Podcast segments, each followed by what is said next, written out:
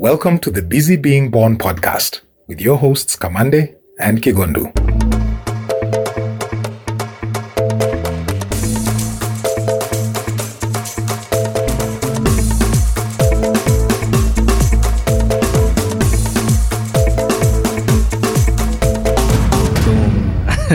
hey, welcome, welcome, ladies and gentlemen, boys and girls. Hello, Ladies and world. gems. Ladies and gems. There Yeah, you go. ladies and gems. Karibuni sana. to another episode of the Busy Being po- Born podcast. There you go. Yeah. Episode uh, 11, uh, uh, 15. 15. Jesus Christ.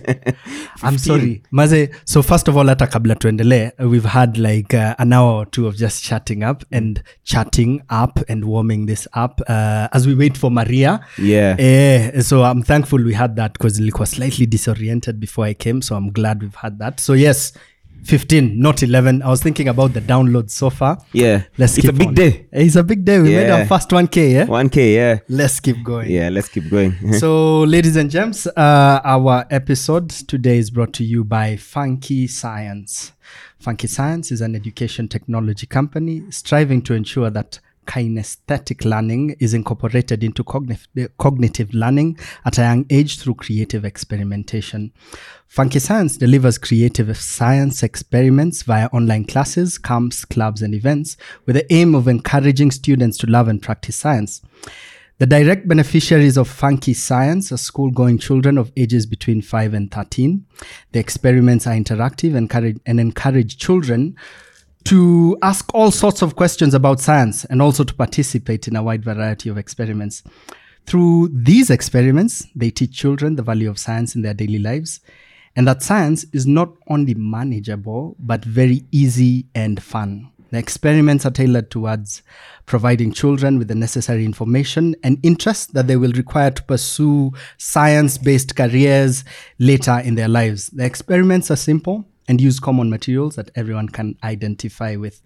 Like we always say with Kamande, Maze, we wish we had this when we were growing up. Eh? yeah, no, not just Mungari. Eh, not just that. Mongarin. Eh, Mufara. Mufara, There you go. It's the same thing. I'm a Bano. I'm a ban. Eh, and um, introducing the Funke Science Kit. Funke Science has incorporated the learning aspects into their novel science kits. The kits, uh, the kits help children discover new lessons and amazing adventures. Each kit has experiment flashcards to guide the child with step by step instructions on how to conduct each experiment.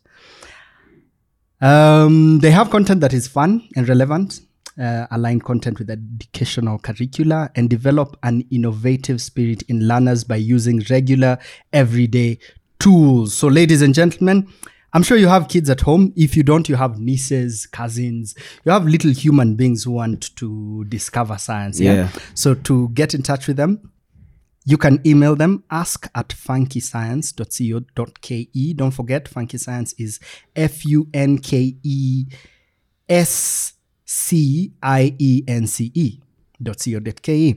Phone number 0728 440838. Check them out. 34. on- sorry? 0728 mm-hmm. 440834. What did I say? 38. Something else. It's all good. so that's the one. That's the one. Eh, Funke Science working towards inspiring the next generation of scientists. and they're Funke Science on YouTube, Facebook, Instagram, and Twitter. Definitely. Uh, very Check good friends of the podcast. More than good friends, Well, actually. oh, yeah, sorry, yeah. No, the company are good friends. Eh? Oh, yeah, the are good- company. Yeah. Uh, what Let's about not- the founder? The, the founder. Yeah, story for another day. story for another day. we day. should have her on the interview Yeah, we- some days, indio. Yeah. That's what's Defi- definitely. We have a Um, guest. we, we, we have a guest. we have a guest. We have a guest. Are they?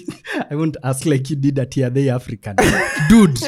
we are here to spotlight African excellence. So we only do African. Yeah, here, of, of course Eh, they're African. So are they? Are they brilliant? Of course they are. Uh, are they representing the motherland? Of course they represent the motherland. And last but not least, are they busy being born? Of course, that's the only reason they're here. So, ladies and gentlemen, our guest today is a Kenyan business beacon, successful and experienced entrepreneur, and co author of a candid handbook for women doing business in Kenya. She is the founder of Kayana Creatives, which is a female owned business accelerator, and the founder of Willart Productions, and also Conferencing in a Box. Um, her, her entrepreneurial journey, um, escapades rather, range from design to events, marketing and branding, among others. And she is also the force behind mentorship and coaching platforms, shining a light on female entrepreneurs such as Candid Conversations, which is um, circles for women in business, um, and many more. A graduate of the Babson College of Entrepreneurship, Patricia um, was the recipient of the Enterprising Women Award um, in 2014 in Florida, USA. Um, she's based in Kenya. Um, she's married to Joseph Okelo and together have been blessed um, to have three children, namely Kaya, Ayana, and Zahari, which we'll talk about. Um, ladies and gentlemen, we are more than honored to have with us the brilliant, brilliant uh, Patricia Okelo. Karibu sana. Woohoo! Welcome. Welcome. Thank you very much. Mm. Uh, If I didn't know some of the things that you talked about, I'd asked, who's that? You've accomplished so much that you've forgotten some of them. eh? And like I've That's a good thing. forgotten. I don't know. I think you sometimes you're so busy doing things that when you look back is when you're like, oh my gosh, I did that. Yeah. And you know what we call that? What do you? Busy being born. Oh, that's actually that's true. There you that's go. true. That's true. Yeah. Yeah. Um, thank you so much for making time to do this, Patricia. Thank you. It was a pleasure being here. I've loved speaking to you guys. Yeah, we, we had like an hour of speaking We before, did. before recording the podcast. Funny story, Maze. No, I'm sorry. We have to do this. A funny story. Apparently, she was here like uh, a, a while before all this. Yeah, she was a wanna week tell us early. the story? It's called enthusiasm. That's what's oh up. my gosh. But yeah, we're glad we are here in this moment. Yeah. Kamande, you want to take us off as we Yeah, start all yeah. this? Um, Pat, um, yours is an incredible journey. Um, and we, we don't go to the roots before we ask you about the last one year because obviously that's a huge component um, of the days we are living in right now. Um, how how did it all start? At at what point um, did you discover that you wanted, especially, um, to be involved in entrepreneurship and helping women founders within the within the country or within the continent? So I actually never thought I would ever be an entrepreneur at all. I actually when I graduated from KU, I probably I had worked all through my KU days, and then um, NTV was opening up their station for the first time. So were- there was a print, but there was no like media, and I applied for the job like any you know fourth year when you're just about to get out of college, and actually got called for the job. But unf- unfortunately, they didn't have a license at the time, so we had to figure out you know in the until they get the license. Yeah, you have a job, but you can't show up until you know we can actually run uh, the station. So I actually got myself another job. Oh. and um, during that uh, that whole period, I actually met my now husband, and then um, Nation NTV calls us like in the December of the year, same year he proposes to me. Wow. So yeah, I found myself, um, you know, with a new job and a new husband. and so I said yes to the job, and I actually then go and report to the work. But I'm planning my wedding that whole year, and then finally get married in September of you know 2000, and come back to the office and um, think that you know my husband who was in Mombasa at the time, and I'll be working in Nairobi. Somehow I imagined that that's how we were going to live. But I've, with a lot of pressure from family, it became apparent that. Um, when people get married, they live together. Kumbe. So Surprise. surprise. so I then had to like you know um, handed my resi- resignation and and the whole thing because it was an entrepreneurial family I was getting married into. They were like, you know, a job is not everything. You can actually run a business. Imagine you have talents, and people were already. I was already doing side gigs and side hustles. I was already being paid anyway, and that's just actually how I got into the entrepreneurial. I could say the entrepreneurial journey. Yeah. yeah. Um, a step back. Um, at KU, what were you studying? I studied fine art. Fine arts. So I've always been artistic. Um, hence the reason why I don't remember things like dates. I'm always living in my own little world out, out there. And I, I mean, I've always, that's something that I've always known. My dad would have liked me to be a lawyer, but he didn't fight when I said I was going to study fine art in university. I was a good, good fine art student in, in school. And yeah, so that's just, I took the natural, the easy way. you know, Yeah, just- yeah. The path of re- least resistance. I think that's what it's called. Yeah. Deep tangent to take, but uh, you could say a yes or no. Is your, depending on where he is, is your dad proud of you? With the route that you took. My dad is extremely proud of the product that Patricia turned out to be, and he doesn't. I mean, he tells me every every time I call him, he's still Yeah. alive. I thank God, and so every time I speak to him, and those are the words he keeps saying. Really proud of you, Patricia. I am. Ah. So it's really there's a sense of satisfaction actually in the in the journey. fantastic. Yeah. That's a- okay. Then to take it back to KU, you said as soon as you're done with that, you're also doing a few side gigs. So, what were the side gigs, and are they in any way related to who you are today? I think all us, all everything we go through is related to who we are today. become, yeah. whether it's traumatic or whether it's um it's fun and exciting. So yes, I, I from the minute I was able because I was able to draw, people would always ask me to do stuff from them. All through high school, I was drawing birthday cards for people's boyfriends. You know, I was always doing something. Maybe in school I wasn't getting paid for it, but certainly by the time I got into university, if I was doing that kind of stuff, I was already earning um, something from the work that I was doing. So it was just a natural uh, progression. Um, KU had things like Cultural Week, and because we were in the fine art department, of course, we would always take the lead in things like that. Um, during Cultural Week, also, you're encouraged to do cultural things. So it's, if it's cooking cultural food, for us, um, and my friend at the time, we used to do a lot of bookmarks and would sell them. You know, we would hand paint them. We'd paint thousands of bookmarks and sell them for like ten bob. So it was always. I mean, I, we were always doing something. So that was the natural way of doing things. Of course, as we became um, the senior guys in um, in KU, we became the ones who were actually organizing the cultural festival. So yeah, I've always done stuff like that. Yeah. You mentioned something interesting, um, which is um, one of the reasons why you jumped into entrepreneurship was because you got married into a pretty entrepreneurial family. Now, do you think that um, had had it been otherwise, of course, you can't go back and change things, but do you think it would have been easier for you to make that bold step if you hadn't been married into such a family? No, I think my path was very clear because after we finished fine art, uh, you just go with who have who has gone before you. The work was to get into agency and get into the creative space. So if of course you're a thespian, you'd go into acting and stuff like that. If you're a fine artist, you'll become, you know, the uh, the painters that we now know, and which I was neither of the two. So it would definitely because my major was in graphic design, I had to get into I had to get into the McCanns of the world at that time, and so we you're, you're just struggling to get into a kind of like a an, an internship an unpaid internship and then eventually hoping that you'd get into the creative department. And that was life. That was what it was yeah and that was what i was expecting to happen of course with now this new stations opening up that opened now a different world that now you know that's what I, where i ventured into if i was not going to go into advertising then at least let me get into um Media. into media yeah yeah Interesting. Um, um, so um, this is in the year 2000. I hope you're okay with years. eh? yeah So okay. first of all, congratulations because this means you you've now been in the the the, the blessing that is marriage for twenty. yeah this is years my 21st plus. yeah Wow. that's my 21st yeah. Congratulations. thank you very much Um, yeah. We're going to talk about some of the lessons from 20 years of marriage. Oh my God. For some of us who've been married for, um, yeah, significantly less number Yeah, of years. a tenth of that. a tenth of that. Yeah, to be honest. Yeah. Um. So the year 2000. Now you, you go from NTV. This was Nation back in the day. Um. And you know your family tells you, hey, this is not the end of the world. Um. You can get into entrepreneurship. So, um. How, how do you?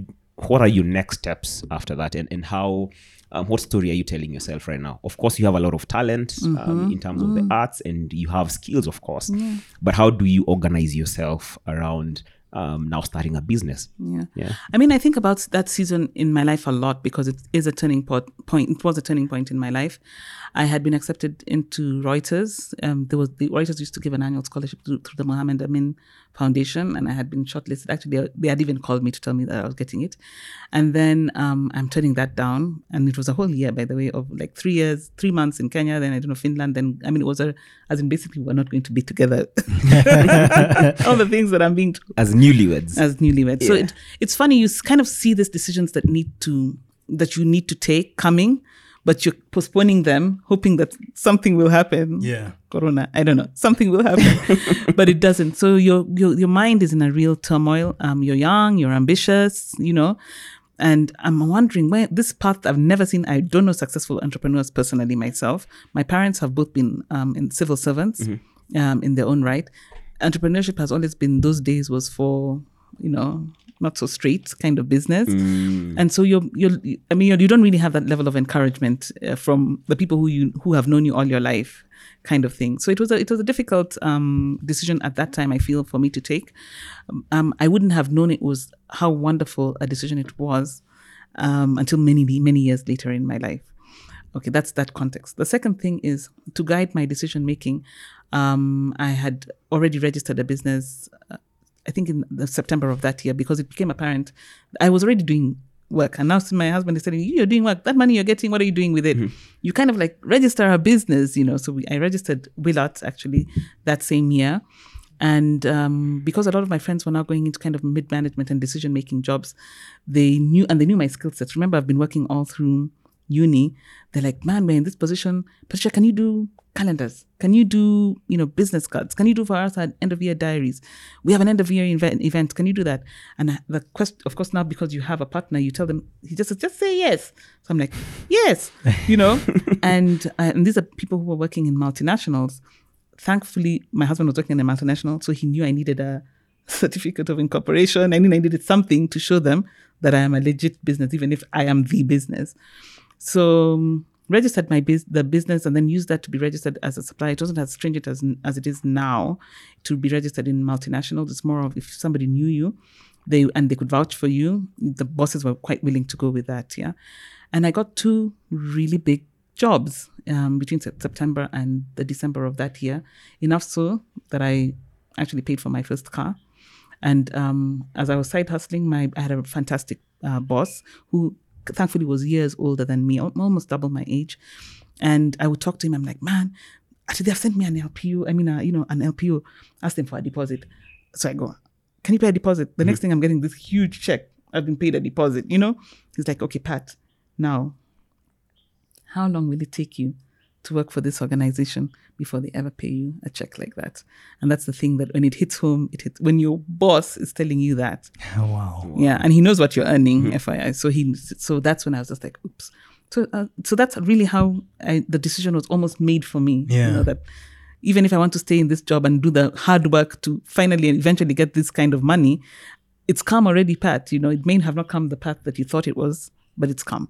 And that's really how I I ultimately now took the decision that December and didn't go back to, and yeah, NTV. Oh mm. wow, that that is so like special that you you you've gone in that direction. Because my next question was, at what moment did you did you like decide? Now I think this is it, and mm. clearly, like you've mm. said, things worked out in your favor. Mm-hmm. So what happens next? Do you decide, "Aye, let's keep pushing this vehicle and see where it goes, mm-hmm. or is it? Yeah, j- just tell us what happens next. So then I I then um go to Mombasa Raha in December Mombasa right. So I leave to go to Mombasa on in fact it was a whole entourage because it's my family. Usually you, you turn the new year there, and so that's what actually literally happened.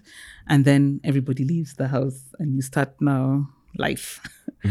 Um, so I finished. Some of the orders had not finished, so I managed to, you know, finish, get my final payments, and then I was in Mombasa. So I literally wake up in my my husband now. Him, he's got a job, right? So see you, bye. He goes off to the And office. he's living in Mombasa right living now. in Mombasa, that's so what- yeah. you guys are now in and now Mombasa. in Mombasa, that's Okay. where we actually live. And then, um, so I, I, he's gone to the office. So I wake up in this house life, housewife life. Eh? You're cleaning up the house, you know. And I mean, I know my husband at that. He knew that's not the kind of woman I was, but I guess I thought I was. Then at like eleven, you put your kikoi in a basket. Those days there was no social media. There's maybe that's what I'd have ended up being. and I go to the beach. I would go to I would go to any different hotel. Let me try them all out. Mm-hmm. Have my with a magazine, whatever. Uh, have my lunch there. Then oh, I think it's time to start preparing, you know, supper for the husband. So I go buy the whatever. Honey, what are you gonna have? What are we gonna have? Okay, you buy the stuff. Come home. Did it for maybe a week. Yeah, I'm waiting for like I did it for three months. And I was Yeah. like, what is this Okay. part? I mean, this is nonsense. And you know, in the meantime, you're still finishing off work. And some, some, sometimes you get the odd people calling you, hey, are you around? I have something. Can you do my wedding cards? I'm like, you know, I'm in Mombasa. You know, that kind of thing. And uh, it be- and then you now start looking at the clock at 5.30. There's a, um, um, a meme that's been going around about how Kenyan wives are. And I- I'll show you after the show. Okay. And it's, I became one of those Kenyan wives of, are you coming home for dinner? You know, or mm. utakula nini? You know, mm. that kind of thing. And we knew this thing is going downhill quickly. So my husband is really supportive like that. And he started saying, okay, fine. Um, Pat, I think you really need to go and start looking at institutions at the coast and see who can, we might not give you those big jobs that you are getting in Nairobi, but certainly you have something to offer. Mm-hmm. So we literally started just going and flogging my work from door to door. And of course, the biggest business in at the coast is around tourism. And um, I remember going into Nyali Beach, I was introduced to Muhammad Hirsi, and he was like, "Oh my gosh!" He couldn't believe we had that level of a designer in Nairobi, and he just he just started giving me a ton of work, and that's literally how we started again. I went back. I went from those big orders to now doing orders of three thousand, four thousand, but Mm. slowly building the business at that um at that level. Yeah. And, and, 4,000 are you doing this by yourself? Shillings, my- not copies. Okay. Shi- no shillings. I'm saying four thousand shillings, and you, as in you get an order for four k, Oh. five k. From imagine where you've come from, right? And I'm doing it on my own. own. Of course, I'm the designer, I'm the driver, the delivery guy, the printer. Yeah, I was doing everything. Yeah, yeah. Yeah, and, and, and but of course, y- you've already left a lot of your networks um, in Nairobi. Mm. Yes, so how do you start building those new networks? Of course, I know you have a background. I know Yeah. that you're very outgoing, and, Yeah, and yeah. uh, but how did how was that in in a new town city now? Right back then, I think it was just a town. No, it was difficult. I must say, I'm uh, as amazing as it is to you, Kamande. I'm actually very introverted. Find meeting people very, very difficult, difficult unless it's something I'm extremely passionate about. And I, I don't know if you've read the book Quiet. Uh, by Susan Cain, and she talks about introversion, and it's um, basically if you're really, really passionate about something, you kind of like then can get out of your shell, and that's what it was. When I was talking about things that I was passionate and confident about, I could talk to anybody about that. But any around making friends, and you know, that was hard for me. My husband is the extrovert here, and um, so that was a difficult part. So I didn't really have like friends per se, but certainly through the work that I was doing, I then began to meet people in organizations, and then people at the coast are really easy. So you find like you're going in for a meeting, but you'll drink tea. You'll, I mean, you'll talk about people, your family, their families, and it, and that was really good in terms of of that part when it came to business. But socially, I didn't. I struggled. Maybe I had just one or two friends during my two years in at the coast. Yeah, Two years. Yeah. Actually, that was going to be, be my Yeah. next question. Yeah. Um. So you do two years in in Mombasa, um, and and then you move back to Nairobi. I moved back to my, Nairobi, but by the time I moved back, I had um, uh, identified a, a printer who, was a partner. Actually, who's still they're still my printers still today. And at that time, they were based in at the coast, but now they also also opened offices in Nairobi. And so they were doing a lot of my production work. So we do design, and then of course, if we do bulk productions, they're the ones who do the print for me. And then also a lot of the the the the customers I had in Nairobi were very gracious and they didn't mind me, you know, working from out of Mombasa and only need to maybe fly in for jobs that could afford that kind of a budget. Otherwise, it was just G4S. You do your stuff, put them on the security call, mm-hmm. and they go. Yeah. Okay, so so when you say you you move back to Nairobi, this is just you by yourself, ama the two of you as a couple. Three. The, ah, by now the firstborn is here. Yes. Okay, so, this is a big this is a big deal. Like I, I've seen where I am in my life right now. I've seen a lot of my friends and the difference that a baby coming on, getting on board, on their Getting on family, board. Mhm. yeah, on their family ship becomes quite. I don't think that's how it works. I don't think a baby gets on board. it's not a, a decision that they make. Yeah. that I'm gonna come on board now. You know, It's the parents who make the. That's but how it all I'm trying to say is, uh, I'm sure this was, um, I don't know, in some way a challenge. I'm at least something you hadn't done before because this was your first child, yes. Yeah. So how was this? How was this? You trying to um, navigate the business in Mombasa, then a child comes on board, then you now have to go back to Nairobi. Yeah. As you talk to me, you'll realize Joe and I are guys of like, you just, you deal with stuff, you know? Yeah. It's just part of what needs to be done. Um, sometimes you're pushed into it, like we were pushed into moving to the coast. Yeah. But once we're there, you're going to make it work. Yeah. And um, so we were married actually for a year. Yeah, a year on our own. So we really enjoyed each other's company. And Joe's the firstborn. So every time we would come to Nairobi, what's happening? Ah, oh. Wako So became watu? wako happy watu. You cannot just become you're kwanza you're alone. We're not, we're not even coming to disturb you guys. What, Yeah. what are you doing? Oh, yeah, yeah, yeah, yeah. for entertainment anyway. So um uh so yeah, of course in um uh Kaya my our firstborn was uh, born we, we didn't I remember even when Kaya was put in my hands in the car when we were going back home and sitting I remember sitting in my husband was driving a Toyota Corolla a small car and uh, we were sat behind and him he's driving my husband is huge. So he's in the big front of the car. I'm looking at the back of this guy's head. I'm looking at the head of this child and I'm like I'm supposed to keep this human being alive. Know, how, how are we going to do this yeah it was really daunting. And I mean I was young. I was 28 at the time.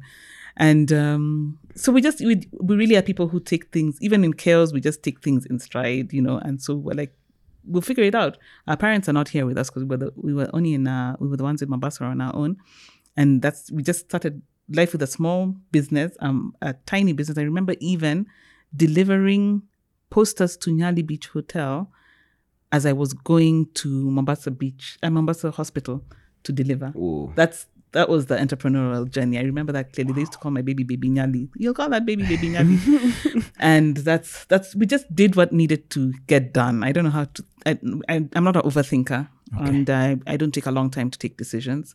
So it was just that was just my life. You know, you're pregnant, you have to deliver, you have to have the baby, you have to come home and keep the baby alive and run the business. so it was one of those things. So we took time. I probably maybe just took a couple of weeks off, and then my computer moved from my bedroom now to the guest room because um, I now had a child, you know. And but we continued to. We told the the customers now, and I can't come and see you. You will have to come and see us guys. And so that's yeah.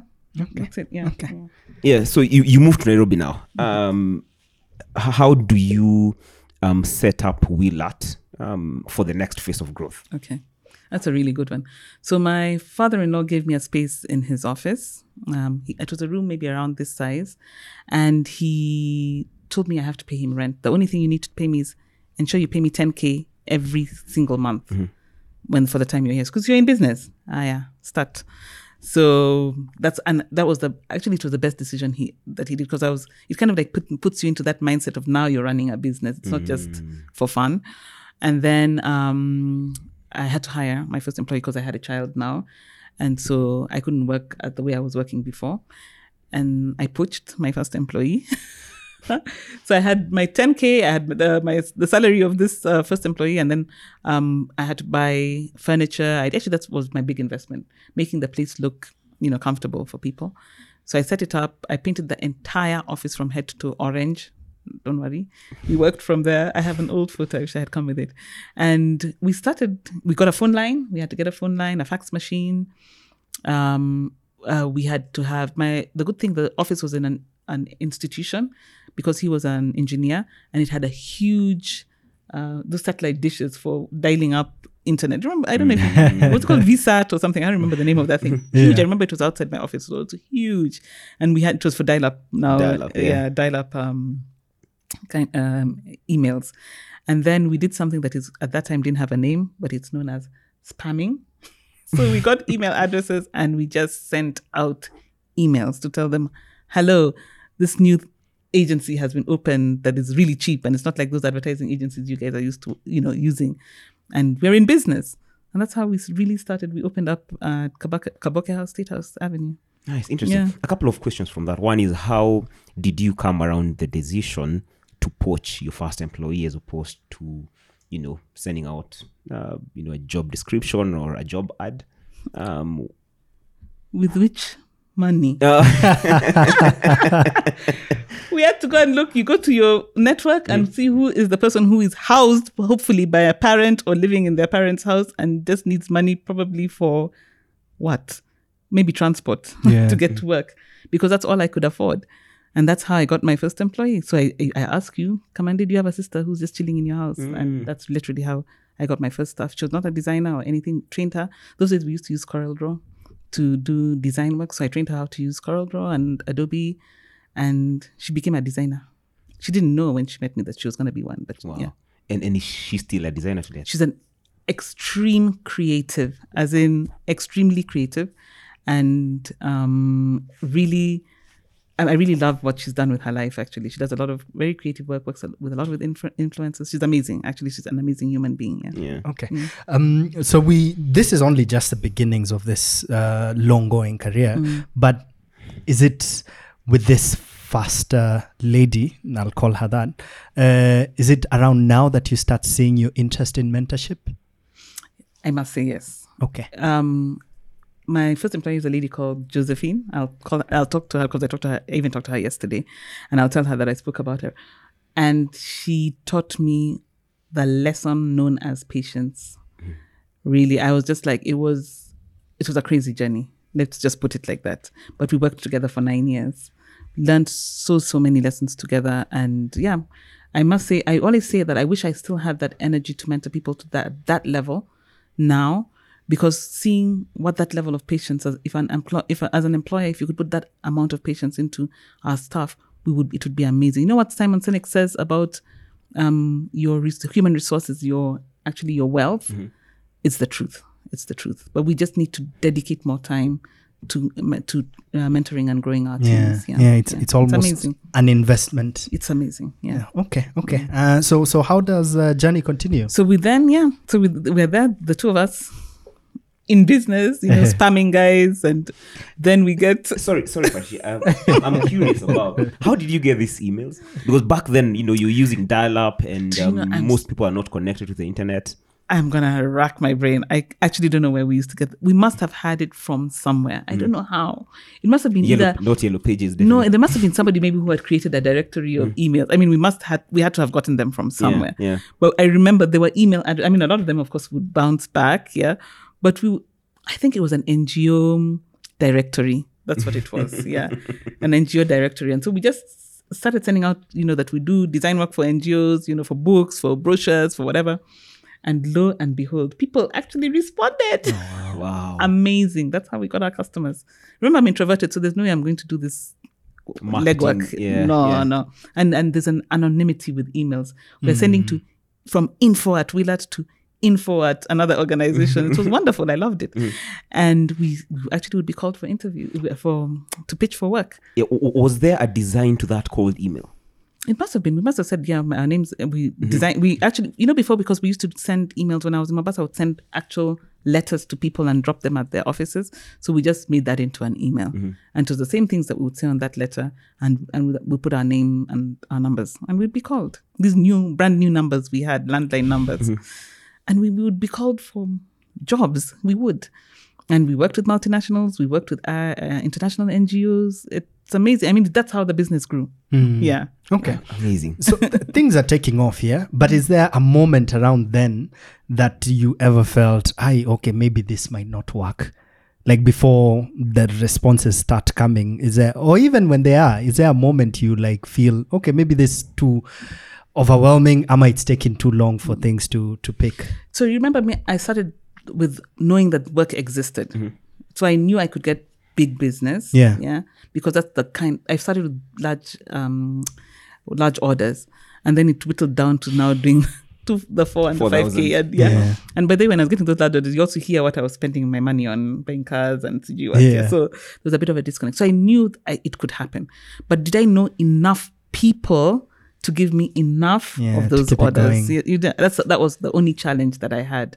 So I believed I had a very deep deep belief that what we were offering was available was people wanted it, but I you know I just how do I get these people? And that was my biggest challenge was who where is my customer? Yeah. yeah. Interesting. Um. So where do you go from here? Um. Who's your next employee? Are, are you looking So we at? start yeah, So I used to print work at a printing press, and there was a people the person who used to prepare.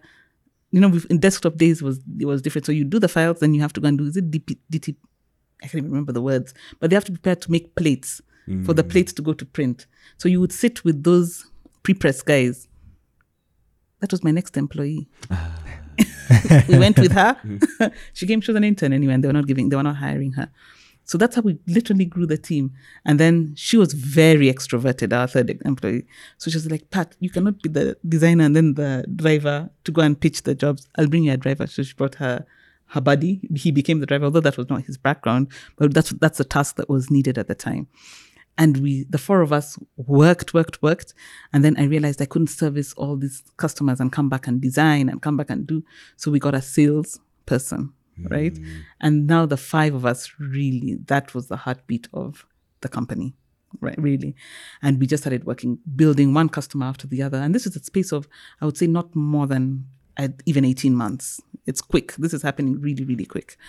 And then, um, yeah, so we start, we're visiting, we're service, for servicing the clients, have to get into, um, to get my suppliers to start giving me credit because I could never, no longer just, there was not no money to pay like that. Now everybody's paying me on 30 days. And then, so we get into, of course, contracts with the suppliers. So we're building now, we're actually building a business, you know, mm, had to get a, um, somebody to do the numbers because now we had to do VAT returns.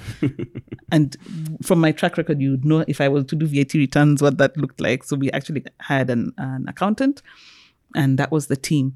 So we stayed, maybe we stayed in that office space for from 2002, 2000, end of 2002 to 2005, where we moved to an, a bigger premise now. Yeah. And then we moved the team like that, literally. And just as in you move and you have to start working because the orders were now growing. And we then developed our studio. We got a studio. So I started hiring um, gra- graphic designers. We actually now we did an interview process. And so now we had actual people who had gone to school to do design. And then everybody else was either transitioning to be uh, client service, you know, to manage the clients because we didn't also want to lose the clients at, at- because we were growing so fast. Yeah. Yeah. Hmm. It's a powerful journey, Maze. I know. Hmm. Okay. Hmm. Um, I'm, I'm, I'm still, I'm, I'm still excited for the bit where you now have to relocate to the US. So I'm wondering how long it took before that next step US, or to new premises. to to not even then. Well, clearly business is going quite okay mm-hmm. for a while. The, mm-hmm. And in your intro, Kamande mentioned. Uh, who read the intro? I, I did. Ye- Yes, you did. There you go. Uh, your ex- uh, your your time at the Babson College. also, Yeah. okay. So before, what happens before you get there? Is there a big thing? Am I you're still Oh running the ship as Kawaida? Babson, I went to Babson in 20, after I had had my third child. Wow. Oh, okay. So, So this, this is years almost later. a decade later. Yeah, as in, Ah. yeah, yeah. I mean, this is really a while. Uh, and Babson was an executive program. So I only resided there for a very short period of time. Yeah. Yeah, yeah, yeah. Um, so let, let's you know take it back now to you know the time at Willart and you get it to the next level. You have a lot of, I presume, a lot of competition. Um, what are some of the challenges um, in those maybe first five years that you had to overcome, if any? I if I, did I even know about competition? You're because just you're going and working, going. yeah. And it, you know, I felt um, that time uh, BTL was not a thing. What's BTL? Below the line advertising. Below the line yeah. advertising. huh? because everybody was going with above the line. I mean, that's where the money was, you know, and, and, and retainers. And I didn't have that experience because I hadn't come from agency life, remember, to start this business of that I was running. So I didn't, I was ignorant. I went into the space. I was a graphic designer who was doing PJs or small jobs. And now the business was just then growing and growing. So it was very, very organic, very, very org- organic growth. Yeah, f- for the sake of our audience Mm. and even ourselves, myself, I'll speak for myself. Do you mind explaining what the difference is between above the line and below the line That's or uh, over the line? So yeah, below the line, above the line is like I would say television, radio, um, billboards. Mm-hmm. Yeah, that's all above the line, and below the line will be stuff like flyers, um, I guess brochures. You know, Mm-hmm. and that level of distribution, merchandising. Do you get that that space? And yeah, maybe things like roadshows later because Mm-hmm. now that's act- actually as we'll talk, you'll hear how the business evolves. Mm-hmm. And so you you use remember what I'm pitching for is for you to give me posters to do for me posters for your jobs for your products, brochures, maybe books. That's the kind of work we're doing, usually related to ev- an event happening around your business or a product launch or in the case of NGOs, um, a project closing, that kind of stuff. So there's you don't really need agency to do that because they've already de- developed the the kind of like what is what can I say the, The campaign the itself, campaign. yeah. But there's that other stuff that happens afterwards they, that they they're not doing, which we would then produce. So you could even be given ready made ready artwork, and all you're doing is just you know developing it for whatever you're doing and print. Yeah. Yeah, yeah. Let's talk about the evolution now. You have actually gone Yeah. there. Um, so you go from um, you know, doing a lot of the things you spoke about. Um, what's the next level of Willart? Um, and at this point, you can also combine that with, um, are you thinking of doing other things? Um, is there another company that's coming up in, in, in terms of, uh, you know, something else that may be related or not? I think for me, the big thing that's happening that is really important is the rapidness with what technology in the print industry and with uh, PC in the PC world is happening. Computers are becoming powerful, right, and can do so much more. So, and they're becoming powerful, but they're also becoming cheaper and more accessible. This is in the late 2000s. this yeah i'd say towards yeah mid to the late 2000s so now as you as you know, as colleges are churning out designers even the skill sets of the designers are changing multimedia is coming up, 3D design is coming up, you know, and the they can't be absorbed into agencies anyway. So more and more individuals are looking at the um, as at themselves as entrepreneurs or as people who are able to earn um, an income, including even guys from agency, are now saying, "Why am I sitting in this job with this new technology that's coming out? That's so so exciting, and I want to be in that place."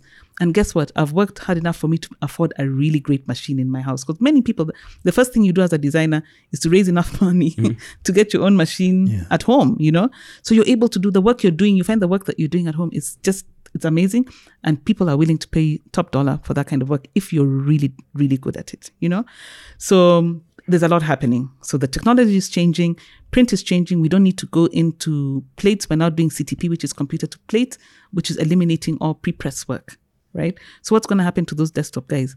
They have to transition to one side. Either to become very technical or you de- de- develop a new skill set. So there's a lot happening in that industry um, at that time, and it was an exciting, exciting time. You know, so uh, yeah, you happen. So there's a lot, a lot of uh, that kind of work happening. Uh, we are also getting a lot more exciting work. We're getting um, campaigns for people, especially people who are already in Europe, in, in Asia, like Japan, whatever. They're already they're like a decade ahead of uh, of us anyway. So they're used to dealing with small companies. They they used to dealing to do doing huge orders with a company of three or four people. It, be, it became the norm, not like what it was before. So it was a, a, really, I mean, that's the prime of our business, I would actually say, where we were doing exciting, churning out exciting work, um, teams working on big projects, um, not really kind of agency work, new things, you know. I remember working on a project that was um, talking about being able to do separation of waste um, in Nairobi and we were doing pilot projects and trying to run them in Kilimani to see can it really work and understanding the demo- demographic and the use and the behavior of um, the people in that area. So the work is changing. You know, it's really really nice. Na- it was a nice time.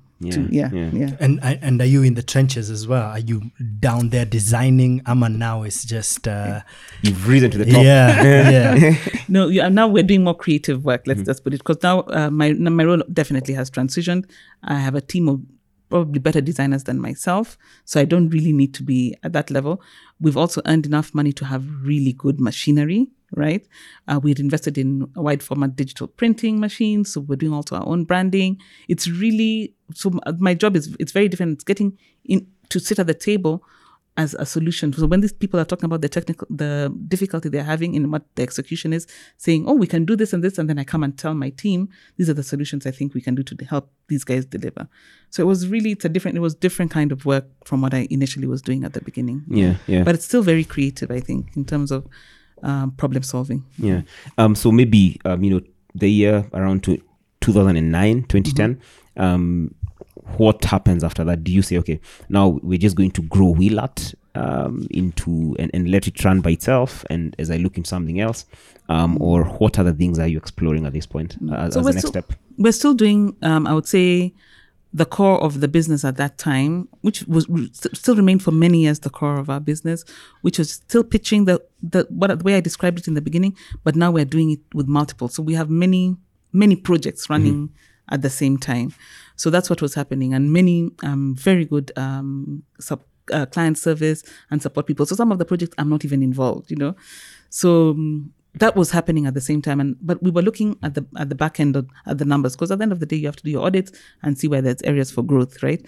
And it became apparent around 2010 that one of our most profitable products, but we were not investing in, was in corporate events and mm. logistical support for corporate events. So not really what we now know as event management, but it's really designing an event for a client who wants to have the max, most maximum impact when they're hosting that event.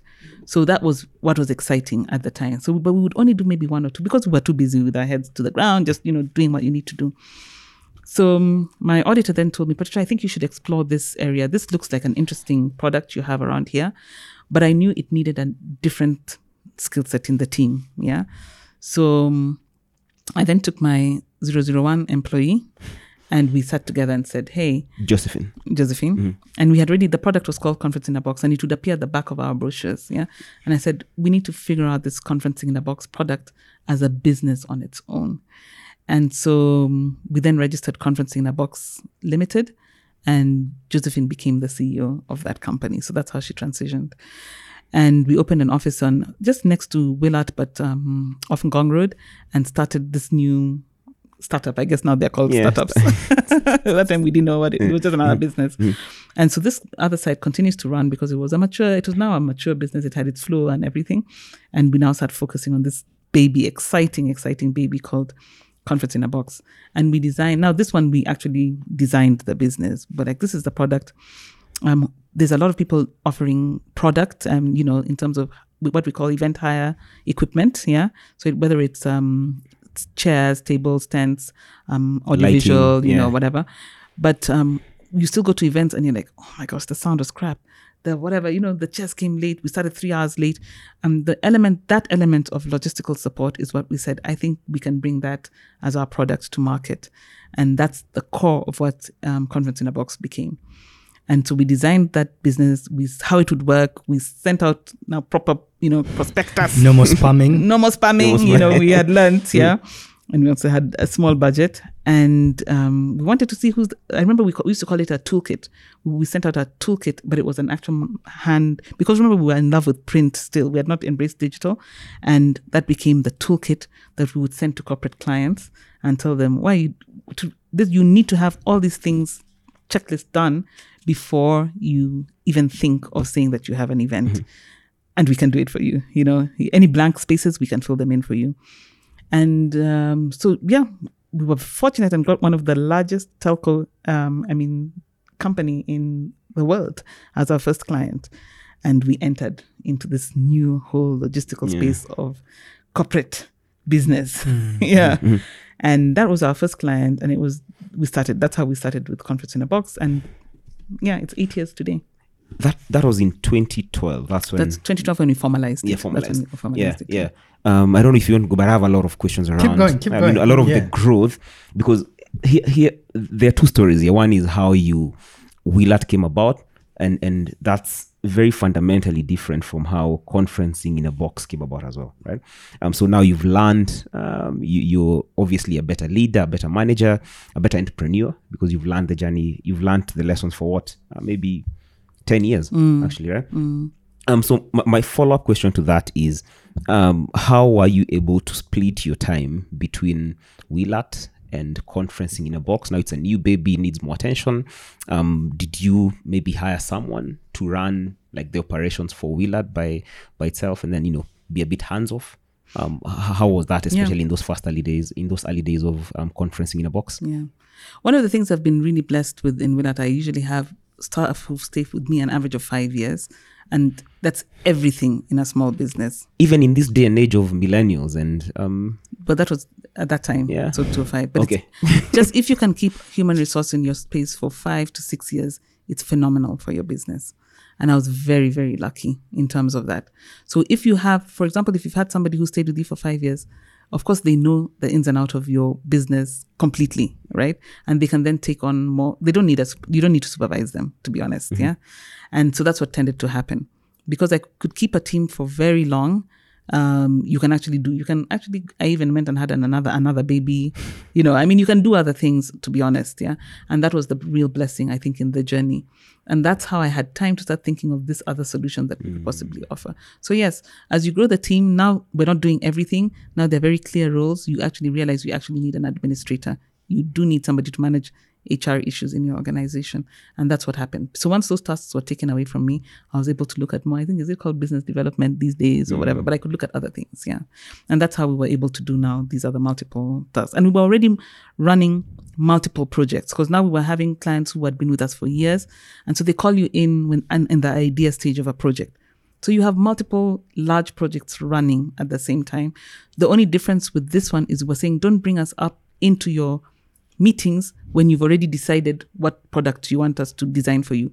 Bring us in early because we now have the you know info the information the things that work what doesn't work with your budgets we can tell from your budget what you can and kind of do and we'll save you a lot more time At, at the back of my head, I'm just thinking. Um, so, I'm sh- like you've just mentioned, there's another baby by now. So, how, when do you get time to like also have do the baby. yeah no the, no the the being a parent side Okay, how are you yeah. balancing all this because uh, well it sounds like uh, uh, quite a couple of um, balls to juggle Mm-hmm. yeah I am extremely fortunate.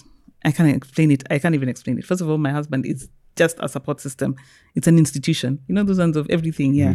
So I was very, very lucky um, that I married somebody who we we are in sync. We just get it. You know, one of those things. So you do what you need to do. We're building this business, yeah, and you know, we know, I know you need time. While he was working in a much more established business, do you mm-hmm. see, and he my, he doesn't have problems with being the dad that attends the concerts and the that's just how he is. It's never been an issue. So very very fortunate. That's the first thing because if you don't have that support, then you'll always have and and moms always work with guilt. There's mom guilt is a real thing with moms. And so if you have mom guilt in the office, then when you go home, somebody's giving you guilt trips about it. You're not gonna, of, of course, you're not gonna do it. You're just like, imagine he biashara ikae. Let me fo- focus on my on my kids. Yeah? Yeah. And so that's the first thing. I had a very very strong support system. Let me talk about now, other than my husband, the support system in terms of the help I had at home. I had a superwoman, a super nanny. You know those super nannies you hear about. Mm-hmm. I had a super nanny. And she was very she was those ones of i'm going to be very present for your kids. You know they'll be healthy they'll be fine but you're still going to be a mom. You know that's level of so i would still come home. Even if I've, I've worked until midnight she would wait for me and say if you think you're going to sleep tonight you're dreaming. Yeah. Ayana has a flu and a fever. I've given her whatever you know kaya has a what you know have whatever state the child is in or even while they were fine I feel like they're fighting something. You know, the things a mother can tell. Hmm. That was just miraculous. And Maggie worked with us for 13 years. wow Exactly. Before she passed away, unfortunately. But imagine I had all that. So you, as a woman, without that level of any support, th- th- there would be no story. I wouldn't even be sitting here to tell you guys a story. Yeah. So it, it means everything. It means Yeah. everything. Yeah. yeah, one of the things I'm picking out is that you have, um, you obviously understand the importance, like you said, of um, having people work for you or with you for a long period of time. Um, are there any tips or any pointers that you'd give to any entrepreneur in terms of how you make that happen? Because I know a lot of entrepreneurs struggle with that um, in terms of retaining talent. I, I'd say um, you know, there is more attrition than retention over a period of even two years. Um, so I'd say like, like, you know, if, if you look at the Kenyan startup ecosystem that I'm in, um, normally um, you look at most startups and the average period that an employee stays within a startup is about 18 months, which is not good. Right, it's not good, especially if you're looking at uh, you know growing a company beyond a lifestyle business. Um, so, are there any tips, any pointers that you'd give to ourselves and our audience? At any level when you interact you have to be interested in people. And i am really deeply interested in people. And more so than anything else because then you would understand the task that somebody is able to perform yeah? Uh, i love talking like i love taking ubers um, when i can and hopefully when i'm not on a zoom now and in an uber. And just listening when you take time to listen to what somebody's saying that's where the hints are being dropped you know and I think for me, I never I took it for granted. I didn't know until much later in my life how interested I am in people, and maybe it's the introversion part of myself. I like people to talk more than I like to speak. So I'm everybody who works for me. I I get a little bit of your background. Um, the people who tend to stay with me a lot are the people who are the most open with me. The people who kind of like are not open, um, we don't really stay for many years together. Let me just put it like that. So the more open you are, and especially when we were small, when you're bigger, you can kind of like get away with not speaking to Pat kind of thing. But eventually, if we work on a project together, I'll, I'll want to hear more about you. Or if I notice that maybe you're guarded, maybe it's something that's gone through your life and you needed to create those kind of like um, barriers, I give you that grace. But now, once you stayed, you've stayed with me past the 18 months or whatever, it means that maybe even you, you feel this is a place you want to stay on, you need to open, you need to trust me a little bit.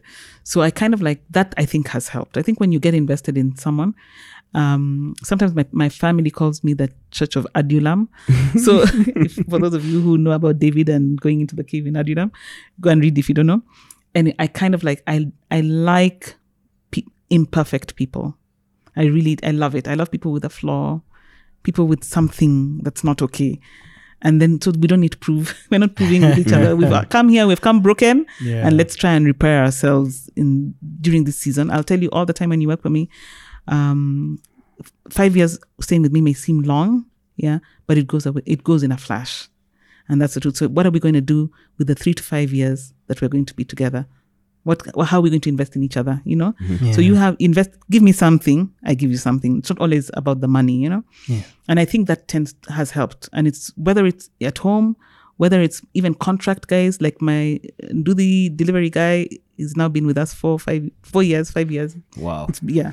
So we try and do that with everybody that comes in our space, and then it becomes the culture of, of the organization, Yeah. and it helps. You know? That is powerful. And um, uh, let me piggyback on what you've just said about loving imperfect people. Uh, by this point, you you've uh, you've sort of developed the muscle around leadership and uh, with the two businesses and all. Are there are there spaces around you that you feel I'm deficient in this, this I'm imperfect in this, this is a struggle for me, and is there something you now decide to do to maybe get better at it if there are gaps at all? Yeah. So of course, having only done maths until standard uh, from four, never again opened a math book. You can imagine how my back end uh, in terms of finance, uh, you know, uh, projections. I didn't know those words until I went to school. Eh? Um, what are what are the words when you're supposed to predictions in terms Yeah, of business? yeah. I don't. I didn't have any of that. So of course, for people who are quite mathematical and uh, systematic, it can be very very challenging uh, working with with me. Yeah. So it became apparent that I needed to understand what uh, my husband calls finance for non-financial managers, and it had to be done in an interesting format. And I was under so much pressure to do an MBA because, of course, my team I'm hiring intelligent people, you know, and even they have dreams and etc. I don't want to be the people, the person who's holding them back.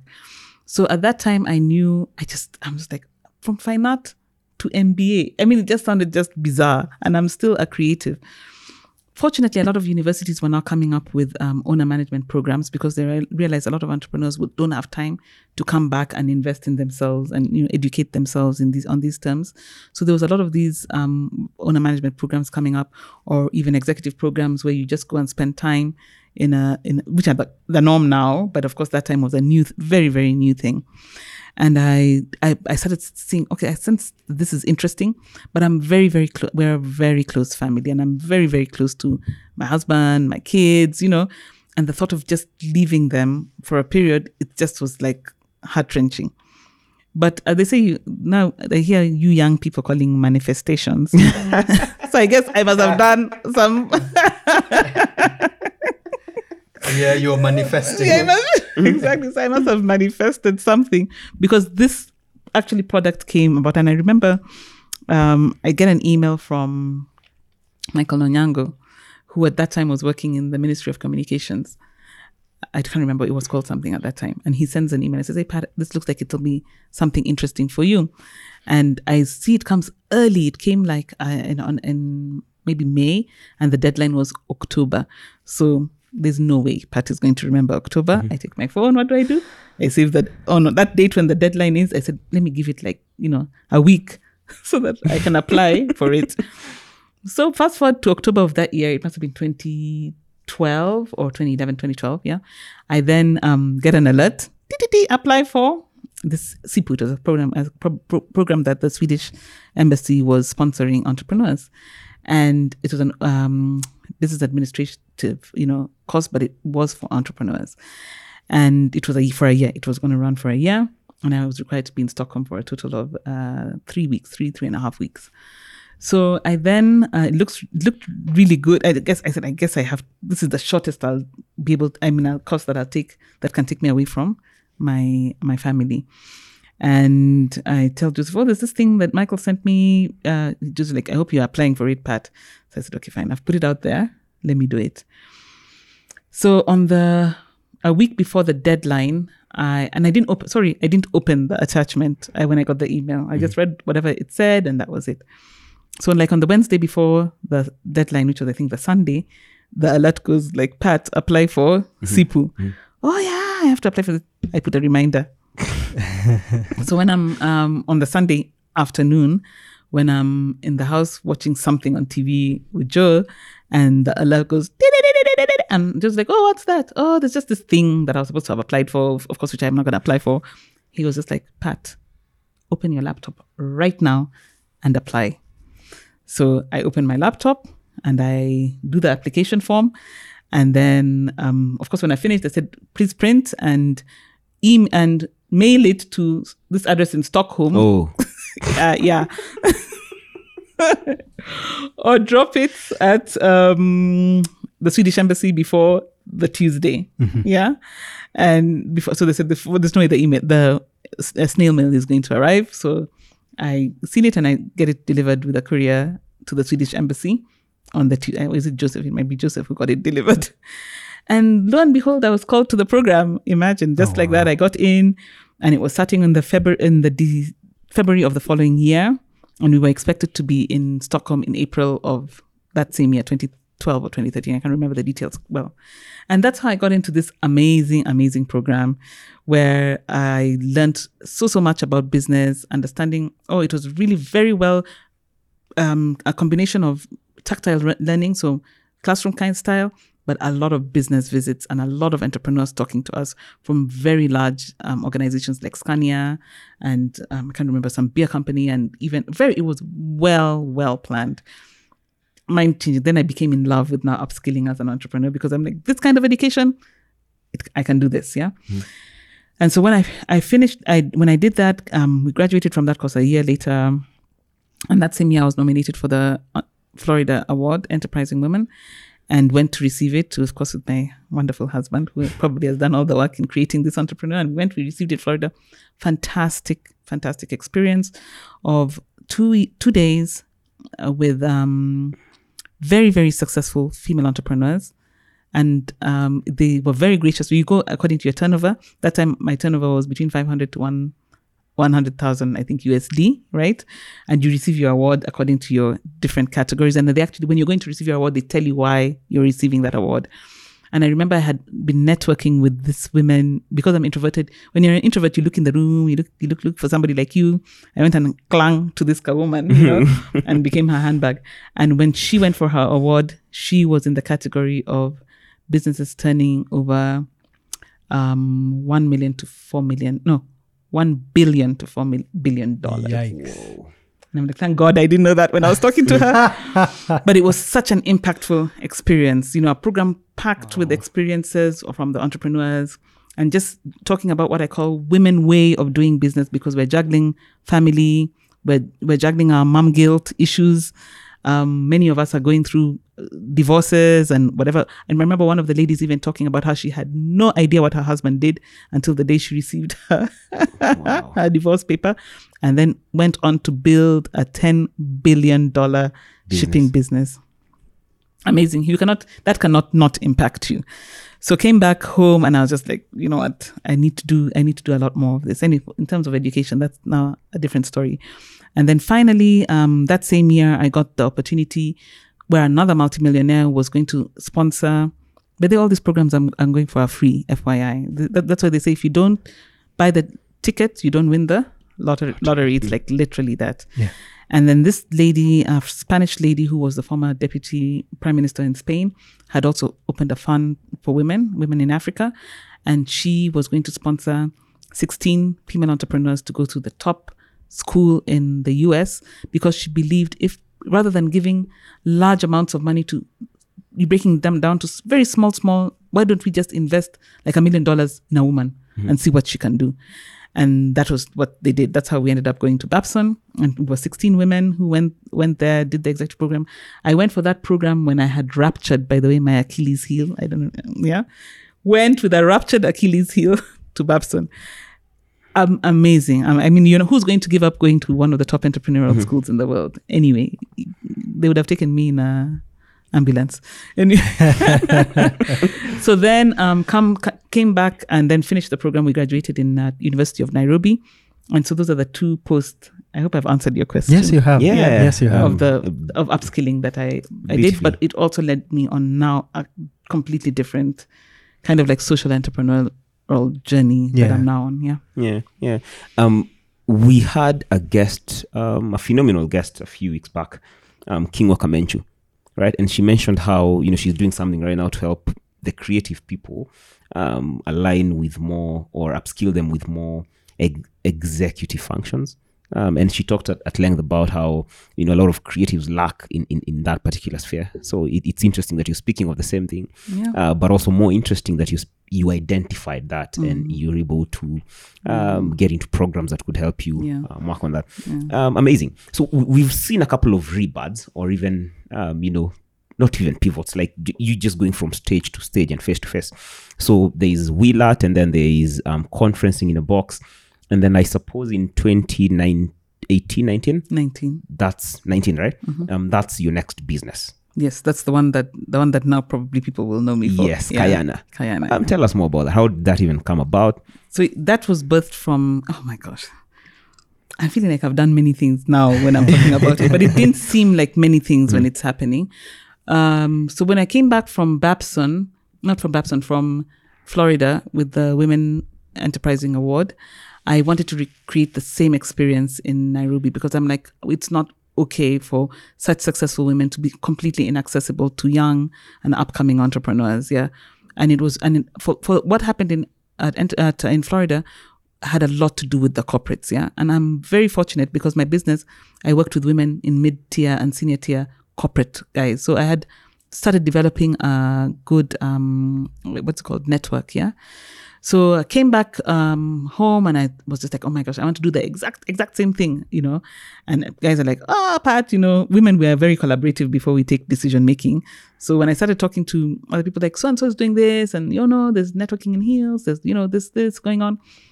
It's a crowded field, Pat, but I, I couldn't get out of my head. Um, you know, I, it was just festering there. So I started taking. I'm a journaler. I write a lot, and so I started writing. You know, if I could do this, this is how this event would look like. This is what we would talk about. This is how we'd pack it up with this kind of content, and then slowly, it, and you know, as you write, it almost becomes a book. You know, so I don't know. I think I had a group of friends who they said every time we would meet together, we would complain about the business environment in Kenya and of the upcoming entrepreneurs. And they would say, Pat, you should write a book about that. No, no, no, you know, kind of things. You should talk about this. And then it became an idea. You know what? Yep, we're going to write this book. I remember we even sat down at Monica's in Valley and wrote 27 chapters of what we would talk about uh, this book. And that's really how the book, A Candid Handbook for Women Doing Business, was birthed. Yeah. So that's what we did. Then I went and looked for these entrepreneurs and started decided let's share these uh, these stories, you know, kind of thing. And that's what birthed the book. And it was oh, I, I got pregnant in between that time with my third child. So I took a sabbatical for a year. I never went back to the office. I was first of all I was traumatized because I was 41 when I had the child, and then um, also promised myself I would not go to back to the office unless I committed to finishing the book. Right. So that was great. So got the book out, and then because of course my business is publishing, we self-published, and it came out in 2017. And then I just printed like 50 my ambition eh, 50 books and gave it to the women entrepreneurs and they were like when are we launching this book when are we launching this book so that's then i was like oh i don't want to do a launch but i want to do this series of conversations with entrepreneurs. And so we then now started what is now known as candid conversations circles for women in business. And it was all around the book and the journey around the book and selling the book and talking to the entrepreneurs in the book and the topics that affected us as entrepreneurs and which still runs to date yeah. Yeah, it's interesting that um, I, I think we we might have skipped that bit had you not gone to it because of the many things again that you've done.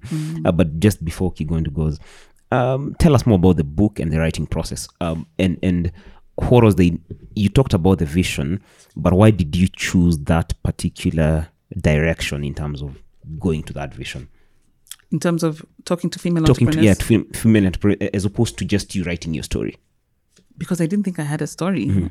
the only thing I knew is I had an experience I had experienced in Florida that needed to be replicated here. The story, actually, this thing of Patricia's story has really come from Kayana. When I launched Kayana, is when more and more people keep asking me about my entrepreneurial story. Remember, you're just doing what needs to be done. Mm-hmm. You're doing life, yeah mm-hmm. Yeah, you don't realize that people are actually interested in Yeah. in that story. And you know, when you're when you're adjacally pitching to corporates, I think they damage our confidence. These big ins- institutions. So you're always thinking that you're not good enough, even when you're being given those jobs because they're like, Patricia, you're pitching. You came for the pitch alone. Where is your team? You know, so those things kind of like get into your head. So like, okay, so I'm not, I'm not. It's not enough for me to represent this organization on my own. I need to come with somebody, and that not enough continues to s- sit and fester with you. And remember, we are coming there as women, already wondering if is this really our space. You know, we're already questioning ourselves. So there's a lot of that kind of um, imposter syndrome that is happening uh, with a, with female entrepreneurs, and to certainly happening, and it still does. It's still happening with me. So I never that story didn't. Willart is, you know, I don't think of talking about that. It was just something that I was doing to because you know it was something I was excited about. I love doing it, and I built, I guess, a business at the end.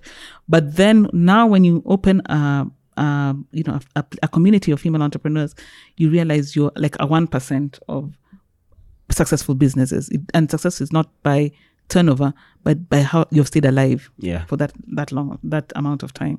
You have churned 30, 40 um, uh, human beings and helped feed them, and Their some of them even have married each other and have children. Then that's when you suddenly like, Allah, you know, I'm, I've actually done something, you know, yeah. But you don't. I didn't take time. I think now with this uh, tech entrepreneurship thing of instant, you know, kind of like success. I have an idea, and then suddenly you've been given a hundred million dollars. it's almost like you're jumping the whole point of, for me, uh, you know, solving the problem and understanding the environment. So we, that was not the space I'm living in. You know, I'm living in. I was doing something, and it just grew organically, and I was delivering a service, and now I have an opportunity to share that story with other women who probably are intimidated by this startup environment and thinking it's really this complex thing, yet you can just work it into the natural fabric of your life and actually be successful doing it. Yeah. Yeah, interesting. So you're the you're in the one percent of the businesses that, uh, or at least the women entrepreneurs who are surviving in the ecosystem. When you look beside you, uh, who else are you seeing? Are there like, well, clearly there are not that many, but there are there other people over the years you sort of started uh, noticing that they're in the same place that you are. Yeah. Yeah, this is working for you locally as well. Hey, good for you. And those are the women who we now interview in a candid handbook for women doing business. Ah, yeah, so we ones. interviewed almost 23 women. Okay. And there's there are around 18 stories that are featured there. Yeah. So they're there. When, when we started looking for them, You we found found, them. them. okay. but you do you have to do the work, yeah. Yeah. And now even in Kayana, we're even finding even more and more of them. You Yeah. see, yeah. But that's a, that's the re- that was my predicament. Yeah. Why did I have to jump on a plane and go so far and visit really hugely successful women who didn't tell me their first. The, my first encounter was not that I'm running a one billion dollar business. Was that I'm an, a woman in business and raising a family and doing this all these things together. You know, in the space and I want I'm willing to share my knowledge on how I'm doing it. And I loved that. Mm. And that's what I said, you know what, let's look at it from that you know aspect. And when, there are not many unfortunately. We're not seeing many we, are, we see these huge names they're inaccessible i mean it, we I don't, I don't want to quote them but i would turn pages in magazine in newspapers and see the same women. Uh, but i don't know them. I, where do i meet them? Where am i going to meet them? You know for me to interact with them and ask them how their journey was you know? And some of them had big brands who have already um, an established you know they've already they didn't have a what do i say a brand that they're not going to start changing to tell me their struggle. So let me get these other ones, like myself, yeah, Yeah. and and let let's share our stories. And we were very very lucky in terms of, and nearly every single woman I asked to share their story said yes, yeah. That's beautiful. Um, what about being a mother at 41? Like a new baby is here. You just said it was was an interesting space to be in, so much so that you decided to take a year off. Um, how did you how did you sort of get over that if uh, the feeling wasn't that uh, exciting as it was 10 years before Well, my son might listen to this podcast. no he knows his mom loves him So I, um, so that's the thing. There was so much happening. Remember now, there's all this, oh my gosh, amazingness that I want to do. Yeah. And um, um, I was like, oh, this is the journey. Maybe every year I'll fly and do a course somewhere. You know, my kids are now okay. They're getting into their teens. You know, that kind of thing. And then um, I don't even. Ah, I turned 40. So I planned a cruise with my girlfriends. So we took, um, I had been called to speak at an event in um, Sweden. So after we had done the Swedish course, came back home. Uh, somebody, I guess now because now I'm talking about my entrepreneurial journey a little bit. I meet the Swedish Swedish lady, and she's like, "You must come and talk to this like mining village in called Gävle in Sweden, and we'll fly you there to do that." Yeah, and but I had been planning for this cruise for almost two years. You know, um, how am I going to do? How am I going to juggle? So she says, no, no, no, you come. And then from there, you know, we planned the trip such that from there, I would then fly to Venice and then go on a cruise. Uh, Rose Maura, who runs Preferred Personnel, had talked about when she turned 40, she went on a cruise and then met this amazing woman. So in my head, I had envisioned the same thing happening to me. Yeah. So I then, um, so I, we managed to get these 10, 10 ladies and um, end up going on this cruise. Uh, cruise and then my husband was receiving an award for the organization that with which he was working with at in paris so listen to that life it sounds wow eh? so then so when we finished went to, to rome then i flew to paris. Paris, Venice. can you imagine now Hey. that's the life me i knew i was going to be living eh? Yeah. come back home like about I i remember i even discovered i was pregnant like when i was like five months pregnant it was just oh, bizarre Wow. so anyway, so that's the I was like, you know, this I like this freedom of this, you know, this life of this. I want to live this life. Anyway, so it seemed like it was going to be the end of that because I have to go through the journey. I still want, I still want to raise my son like I raised my daughters, and I was available. I was there for them, you know. So that that, that was the crisis, yeah. Yeah. But ultimately, and then also we'd been told having a child at forty plus. I mean, there were all these things that were in our head, which are myths, ladies. You can have your children at any age. Anyway, so uh, so that's that was what was going through my mind. But once I got up, it was a beautiful, beautiful pregnancy. Yeah. Had an uh, you've seen my son, Yeah. gorgeous, right? You better say that. Anyway, so so really, and he's just really he's the person who has made us. Actually, it's funny has made us feel younger because every time I'm in his class meetings, invariably we're the oldest parents, but because we're with such young people. Yeah, it's really, it's really, it's it's awesome. So it, I, we say God has His infinite plan for us, honestly, and that for that one, for me, for sure, that's the case. Yeah. So it actually energized me and has given me more energy to now do the things. To keep that I'm going. Doing. Yeah, yeah. Okay, so we've uh, we've uh, mostly focused on your journey as an entrepreneur. Um, you've just mentioned the cruise, yeah, and your girlfriends. Let's talk a bit about the people you choose to surround yourself with. Uh, are these girlfriends um, intentionally picked? Yeah, and how long have they been there by the time you're going on for this cruise?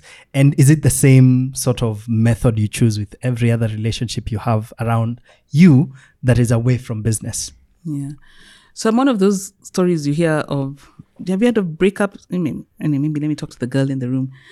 You know That's how you can sometimes break up with your girlfriends. I'm one of those ladies who've done has done those very painful breakups. My, my wife has told me about it. yeah, very painful. Yeah. Yeah. So I feel like sometimes when you're on a certain journey, um, you need to make new friends. And it's a difficult thing. I know guys, you- you guys are tight. You want to be man, brothers for life.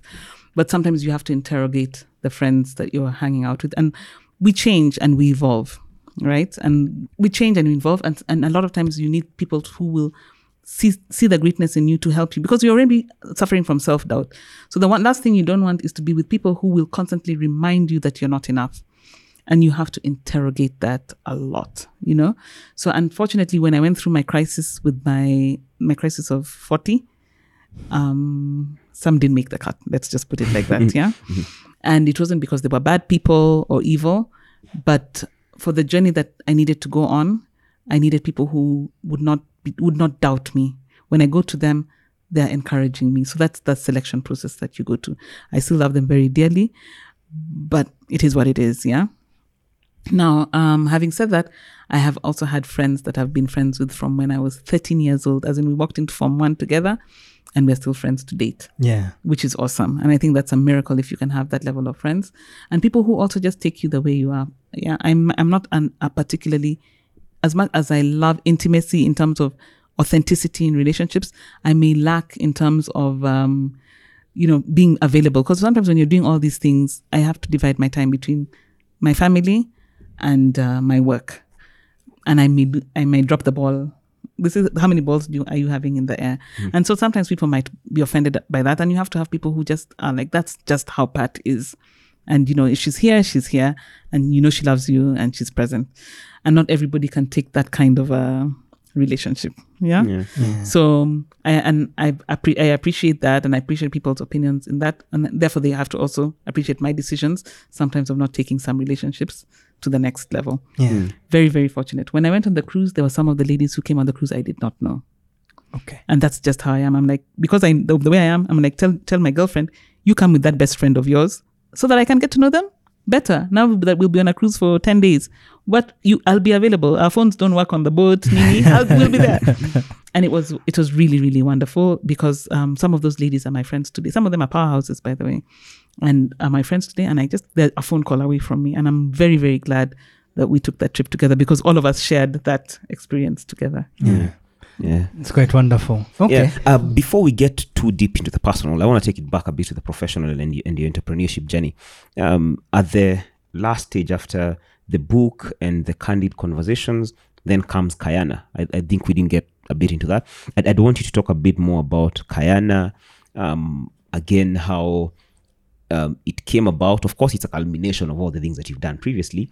Uh, but you know, what was the idea, the main idea behind its birthing, and what you're trying to achieve with Kayana? So for- And even the name, I, I think the name is very interesting. I, I know. I think you may have I, gathered. I know. Yeah, by How now. creative. yeah. just for the the that's our creativity in naming. Will Art is Will Art, but um, my husband is William, and my name is Pat. So that's how Will Art was There formed. Then we had that, an that's very that's very Kikuyu. Yeah, well, we, we do live in Central. So and then um, with Kayana we were not we were no no different. Um, but um, uh, a little bit about Kayana. I like to tell the story, especially for small businesses, and to explain to you why I I will never rate a business by its turnover. Right. The building that Kayana owns was actually purchased by the space we're in was purchased by Willart. So Willart is actually our landlord. Yeah. And I'm telling you, God of small beginnings, never, never. You have to just just do your work, do it well, and you can you produce something out of it. So when we got the building back, we actually had expected conference in a box to take that space, but um, and I'm actually glad we didn't. For some reason, by that time, this bug of women women in business had just taken over my life.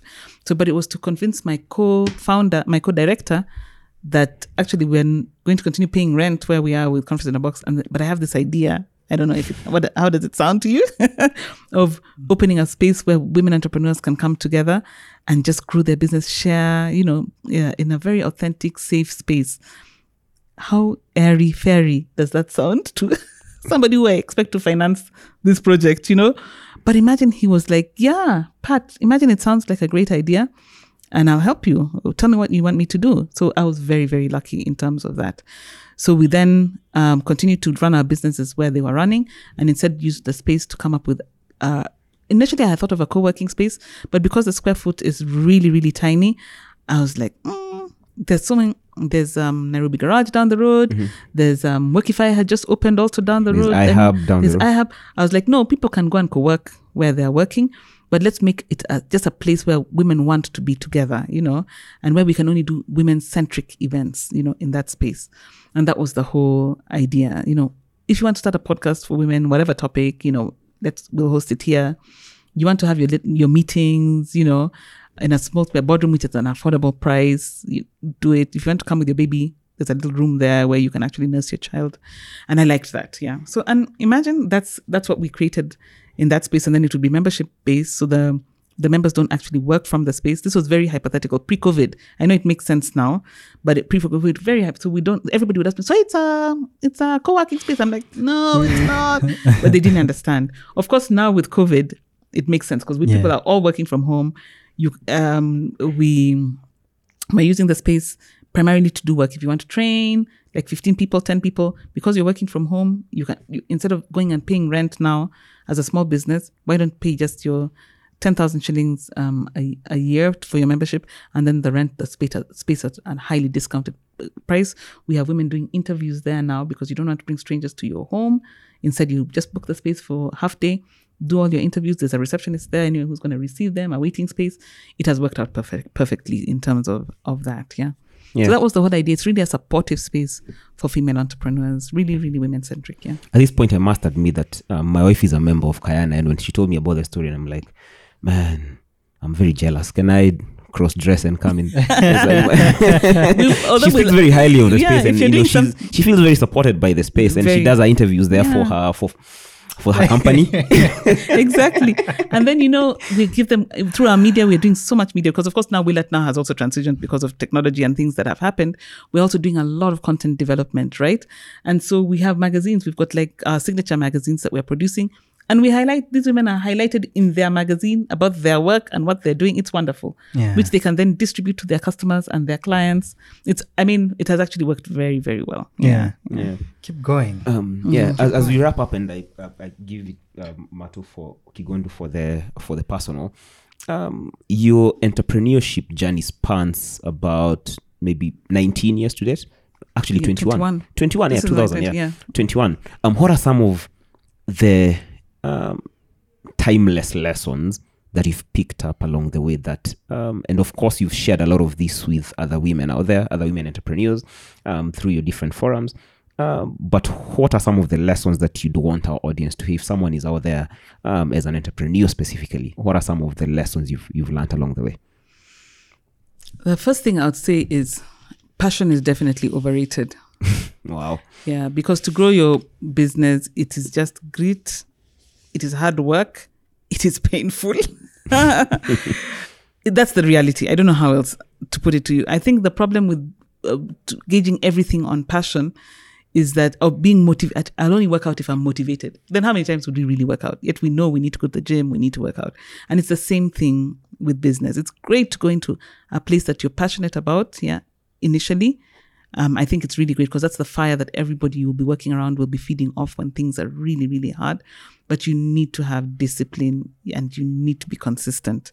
Actually, that's what the clients are looking for because when they're looking at your brand at the end of the day, they're not going to say, "Wow, what a passionate brand!" But they never show up, they never come, they never. I mean, what is that? You know, at the end of the, that's what you have to work on. Are we consistently um, um, solving our clients' problem? Bottom line, whatever that problem is, whether it's hunger to feed them with nice juicy products, whatever it is, you have to keep that in focus. Passion is is is great, but as you'll find that even um, when you open a business that that is your passion, it will become work. So you'll have to actually look for something else that you're passionate about anyway.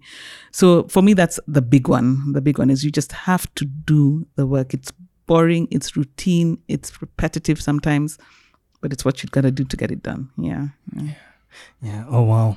Um, I know we always say this, but um, again, this is my favorite episode so far. I know you tell that to all your guests. True story though. it gets better every time yeah, yeah, yeah. Um, so how how what's your typical day like now that uh, it's all this many years later?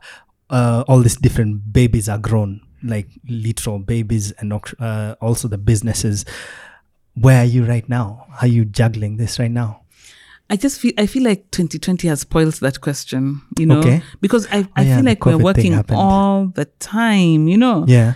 I really do. We're in Zooms all the time. Um, the beauty about doing something that many organizations want to support you with, uh, you have to just sit in those meetings eh, and explain to them what it is you're trying to do. And then you, now me, I'm an artist. I'm like, I just want to help these businesses grow, and I know, I know, I know how to do them. And they're like, How, Patricia? How are you going to deliver?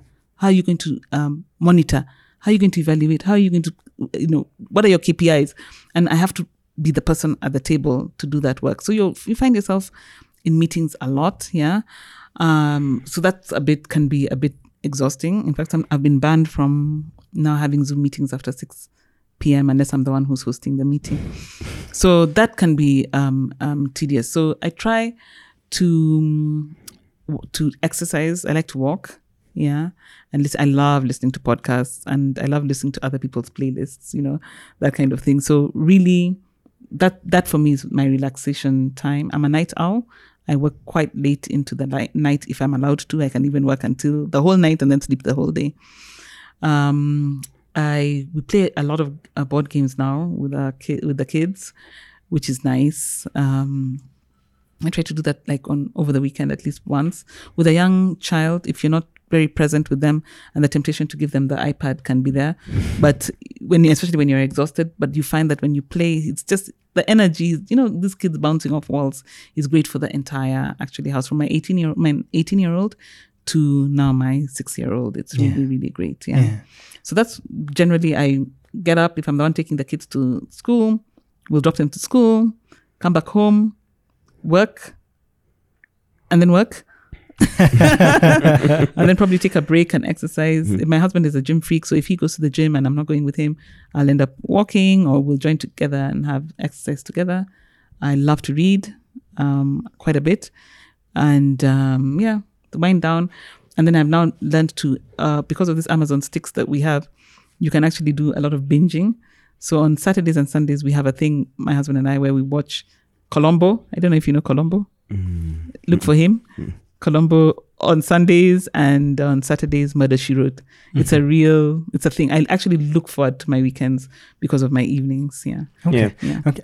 Um, just a bit uh, before we go too far, uh, since when you uh, you mentioned it, you said a God of small beginnings. You know, so how do you how do you balance that? And is this intentional to you when uh, it comes to matters meditation? It comes to matters religion or spirituality. Is this a spot on your plate in any way? I really wish the listeners could have seen you dancing as you were speaking. but yeah, it's but it's not a feminine thing. I, I believe that everybody should be should spend time in meditation. Yeah, Do you believe that? I do. Oh, fantastic. I do. We do. So, because I'm a person of faith, I spend a lot of time. Actually, I've had such a great reprieve right now reading the Bible, and I read the Bible every morning, like literally.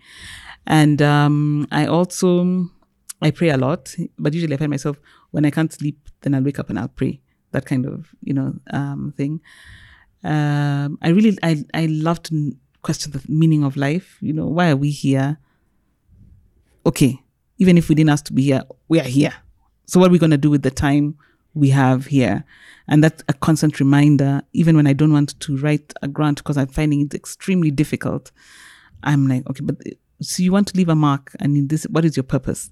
And you've now discovered what your purpose is, right? You've got to do the work for it. So I believe in that spiritualness and that we're here, everybody's here for a purpose and everybody has a role to play. And that's why it's extremely important that we discover our purpose quickly. Yeah. Hmm. Yeah. And even if we don't know what it is, be on the search for it. So whatever you're doing, do it with excellence. If you don't believe in God, do it in excellence for the universe, for nature. I remember when in Sweden, they because they, you know Europe is in that at a post God era, as I call it. So they are doing things. They what do they do it for? To save the environment, to whatever call it. What is it called? What is what are we talking about in terms of um Climate change. climate change. And Get your warming. reason. Get your reason for being. And it's amazing when you have that reason, you know, uh, that reason, how it defines your life. Yeah. And I just feel we have to work with that purpose for us to reach our, our full potential. Yeah. Yourself a God, if you may. Yeah. Um, ha- has that relationship with um, God and your level of spirituality been tested um, yet? all the time. In entrepreneurship, entrepreneurship actually is the thing that tests your faith. The the most. You're like really. I, but yeah, that that it had my name on it.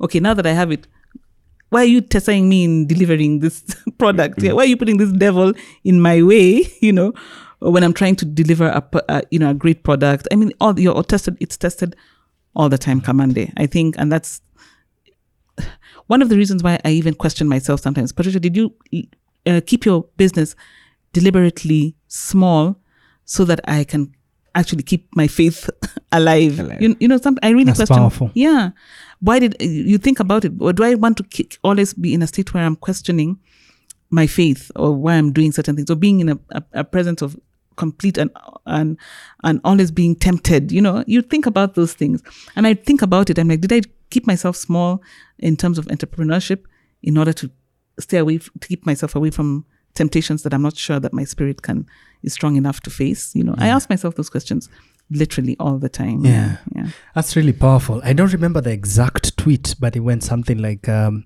"If if you really want to test your belief in God, be an entrepreneur in Nairobi." So yeah, clearly you're the testament for that. you'd almost receive in my office we could even tell we just an LPO lands on our desk and we're like hmm, we know what this one is coming with. You know, Yeah. it's really you take a decision not to supply things Yeah. be- based on your faith and what you on your belief system. Yeah. it's crazy. Yeah. Hey, keep going. Let's. I, I put a mental note somewhere, pin on when you ruptured your Achilles. Um, what happened? I was, I was trying to be young. I'd actually gone for a workout, well, um, a team building with my eldest daughter, and it was the week before I was to travel to Babson. And I remember even when we were driving to Brackenhurst, talking to myself and saying, Patricia, you're about to go on the trip of your life because after that we were going to do a, like a major five week vacation. And I kept saying, you cannot be the person who ruins this for your family. You'll be, don't make sure nobody gets hurt. You don't get hurt. Kaya doesn't get hurt. It was on my mind the whole time. And during the warm up sessions, we're being told to run around and taste. I just had. So I'm like, hey, I wonder what stick that is I hate, you know? Yikes. Yeah. I'm looking around. I'm the only one on the ground. Guys are like, "Are you all right? Are you all right?" You know, everybody's like, "What's going on here?" So I couldn't. My but my leg is there. I could move my toes. I couldn't figure it out. That is how I ruptured my Achilles. Had to wait for somebody to pick me up, and it was my right leg, so I couldn't even drive back to Nairobi. You know, one of those things. Yeah, that was the story. Hey, Crazy. Okay. what can happen will happen. Yeah. Um, before we get into the bit, a bit of the play, um, maybe um, a, a detour slightly into the personal. Actually, not even a detour, just a deep dive into the personal. Um, you've been married for 21 years now, um, right? Um, and, and you mentioned a lot of things um, that uh, you know stem from your family, both good and maybe bad, in terms of things like you know mom guilt. But throughout the conversation, you've mentioned Joe, Joseph, your husband, quite a bit, um, and and definitely through this journey you've been through a lot together. Um, you know there's such a rich story in there that we don't even have time to get into. But what, what are some of the lessons from your marriage? You mentioned early on if i recall um, that you know you were there for each other from the get-go. He was there for you. And it's- it's very important for you to find such a partner um, or companion. What are some of the other things that um, you do want our audience to learn as well um, in, in terms of this journey and sustaining a marriage for 21 years Yeah, I've been very, very for- fortunate. Before I dated my husband, he was like my buddy. I know one of us in this room can attest to that story. And I think it makes a very, very big difference when you develop a friendship before the romance, which, as you know, over 21 years of waking up, oh my God, oh my God. No, it doesn't, it's not like that. Yeah, that's not. it, it's not Yeah, no. so, bec- I mean, my husband is infinitely patient, infinitely patient, and therefore um, covers a lot of wrongs or a lot of, you know, uh, things that other guys would probably not put up with. He's got enough patience for that, yeah. And through that, you learn a lot as uh, a bit of a hothead in the house, you know.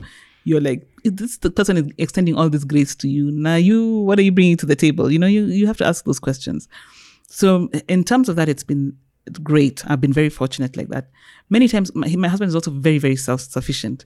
So, sometimes you can find yourself wondering, eh, by the way, Nikki Kufaleo, will I be missed? You know, one of those things. But you have to ask those questions. You know, you know, you have to ask each other, what do you, what are, You, what does each of you bring into the relationship? And while for me, many times I may not have the financial muscle that my husband has, yeah, I think I believe I bring something else, you know, to the table, which brings him great joy. And then you have to recognize what those things are. And I think that's for me a, an important thing. I don't, I feel we're equal in the relationship, yeah. Um, I never meant feel guilt, guilty about anything, not about me working, nothing. The people who make me feel guilty are my kids. They're like, hey, but mom, do you realize? The other day they were reminding me, do you know, mom, uh, the last function we had in school, and I was talking about it, I was like, yeah, it was great. And they just turned to me, actually, no, you were in the Zoom call the whole time.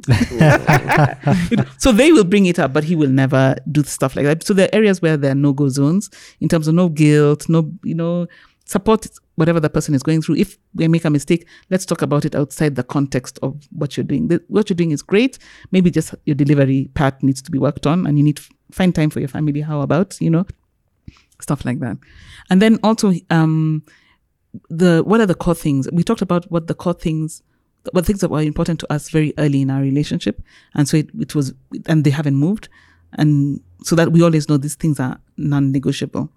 And one of the reasons why I actually went into entrepreneurship, remember I left employment, was to be available and for us to be together.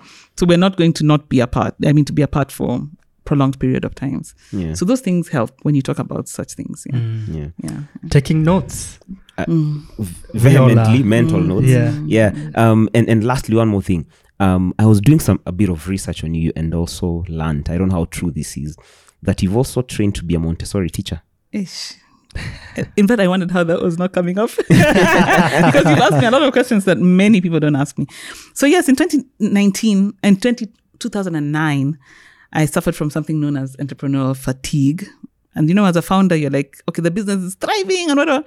But I was bored out of my hair. And um, my sister in law, my husband's sister actually, uh, said she'd always wanted to do, I can't remember what it was. I don't know how we ended up landing, la- landing in that class. My, my, my middle child was not thriving in the school that she was in. Then when we took her to an interview in a Montessori school, we noticed that she loved it. I mean, she was speaking, she was taking part. In fact, during the interview, she told us, speak me in the later in the evening. So I was like, what is this Montessori education? And so we decided we, uh, my sister-in-law was, is big on, in, let's do something together. And so we decided to enroll in to do a diploma in early childhood at the Montessori school. It's for me to understand my children better. Wow. it was a wonderful, wonderful course. Um, I did a, I remember writing a paper on the blueprint of uh, the, what forms the blueprint on, in children uh, and, and emotionally and forms, forms their blueprint in life, which was like the highest ranking paper in that course, but it was very exciting, almost to the point where I was like, maybe I should become a child psychologist. Anyway, here I am. But yes, it was really, really nice. And sometimes I think you need to do that. Just do something random and study to a point of where you get an actual qualification in it and can talk uh, about it in a professional sense. I like Yeah. that. Yeah, I love that. Hey, Specialization is for insects and busy, busy being being born. born. Yeah. for sure. Yeah. For sure. Uh, to the um, to someone from the hood who's listening to this, yeah. Uh, To someone from I don't know whatever part of Africa or the world, let's bring it totally back home. Eh? Uh, ulisomea high school gani? Uh, Cubs. Cubs. Oh wow. Yeah. Hey, that's what's up. Yeah. Yeah, what cubs? Kibera, There, there are a lot of people who don't know what, what cubs is. You guys who went to it these could be schools. cabbage. Yeah. My Nairobi girls There in you Kibera, or Woodley as we used to call it. yes. Hello. Hello. Okay. That's quite relatable. That's quite that's in the hood. Yeah. You know, like uptown hood. That's what's up. Um growing up, um Kashata, Mabuyu, what did you prefer? Oh my gosh, Yeah. Mabuyu, definitely. Yes, yes, yes. Uh, and, and, and which hood did you grow up in? Speaking of which. Valley Arcade, Lavington. Oh. the next the next question ilikuwa ikue blada ama bano now i'm not sure whether I'll, I'll ask that you played Blada. blada Valley Arcade. God, me, I was so bad at those games. But Okay. let me say, so there's no CV, Blada. okay No That's one knows. I mean, I could not jump al- although past my waist. Yeah, but yeah, yeah. uh, besides the um, background okay interest in uh, the montessori way if i call it that is there something else that we'd be surprised you're totally good at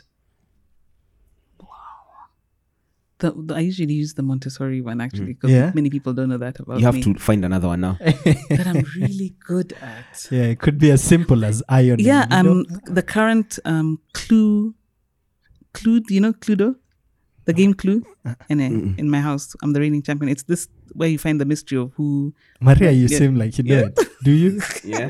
Cubs and Valley Arcade games. yeah Eh. cluedo Yeah, it's just it's a good game That's what's for when you're playing as guys as friends. Yeah. yeah, where you try and find out which crime and who killed who. It's a it's a really ah clue, i Clue. it yeah Clue. Yeah, the name of the yeah. game is Clue. Yeah. okay that's what's up I- i- Is there anything that you've changed your mind about in the recent past? Yes, I have. I don't know if I will be judged. No. if you don't mind sharing please but I could have qualified as homophobic, which I'm not anymore. Very open, and I mean, uh, my children have done a lot of work on me, and yeah, that's the only thing I would have said. Yeah, busy being born Busy Yeah, being born, totally. yeah. I, I think you should not be afraid of saying that Mm. uh, because that's how uh, a lot of us have been brought up. Right? Mm, It's, it's yeah. not your fault. So it's it's Yeah. the most important thing is for you to unlearn that Yeah, yeah. and learn it. Uh, because I mean, a lot of our parents were very conservative. Yes, it was a new idea, and that's what they ingrained, in all of us. in and us. very- Cultured that way. Cultured that way, right? For So sure. I would never have described myself like that. But if I really was being authentic and honest, it it it was it could easily have been Yeah, a- yeah. applied to me. But I'm beyond that. Yeah. I've gone beyond that. the most important what's thing up. you, you you're aware of it and you Mm. you changed it. Mm-hmm. There I mean, you you're learning. And now imagine yourself on this podium next to we we, we always kind of say the same The same- I- I think we need to change we it a always bit, eh? mention Nyabanga, Nelson Mandela, Wangari Maathai, but these are kind of the people we Aliko look- Dangote. There you go. Who else? Who else is a um who's the leading female entrepreneur in on the continent? Um Oprah. Okay. No, not The- Oprah. Oprah is not on the well, continent. she's African in She's a way African as well. way. But Um, there you go. But all we're saying is you're standing next to the greats um, of our times and, and before us. And um, the majority of the people in your audience are Africans. And you have the chance to say something not via speech, but ah, you're in branding. So mm. on the t-shirt that you have on, a mm. small statement, something you'd like to share with mostly Africans, or well, it could always encourage the rest of the world, but this is mm. to your African people. What would this statement read? Uh, our time is now. Our time Our is time now. is now. Africa, our time is now. There you go. Right now. Mm-hmm. Again, you remember what um Mochama, Tony Mochama, previous guest on Yeah. I think episode thirteen, Yeah. right? Or 12. 12. 12. 12 um, said about the memorable quote from Obama. Yeah. It's it relates a bit to that. Um, we are the ones we've been waiting for. We I always use that quote. Oh. We are the but I use it for women. We are the ones we have been waiting for. I tell women that all the time. Yeah. Yeah. There you go. Oh wow. Oh wow. Maze, this has been so so powerful. I've personally learned a lot from this session. Uh, and I'm sure Kamande has, and I'm sure the one who's listening to us has. So thank you so so much. And uh, we wish you nothing but goodness and growth and stay busy being born. Yeah. Thank you so much. And thank you for having me on this wonderful, wonderful platform. Yeah. Two last questions. Um, what's next from you, and um, where can people find and learn more about you, and maybe even buy your book?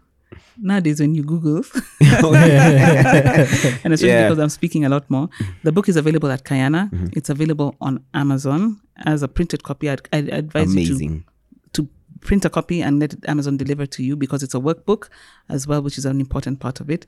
It's also on Kindle, but it, you don't have it like that's seventy percent of the experience. I ad- advise you to buy it on um, uh, Amazon. Amazon. For print or Amazon uh, for or for for viewing as a book on on Kindle, yeah. Yeah. Um. Yeah. I think that's it. That's it. Asante sana. Thank you very much. Asante Asante. sana. Keep shining your light. Oh, thank you, thank you. Keep being a beacon. Thank you so much. Asante. Hey, there you have it, folks. Asanteni sana for walking with us, whatever time you're listening to us, uh, be it in the year 2063. 2063. There you go. I'm uh, 2021, whatever, as long as you're well. Keep growing, stay busy being born. Kamande. Yeah, um, that's it. I, I think we we are learning a lot from each guest, and I hope you, as our audience, you're learning as much as we are. Um, that's why we're here, and um, yeah, like you're going to say keep busy being born and taking lessons from these amazing, amazing guests. And remember, if you're not busy being born, Then you're probably busy not living. I've been your host, Kiko Du. Kamande, peace. Peace. Sorry, Maria. Five hours. Five hours. Oh, wow. Oh my god! I was just That's like, up. who's, who, how are you gonna edit it? I don't know. Thank you for listening to our podcast. Do look out for more from us. For now, kwaheri.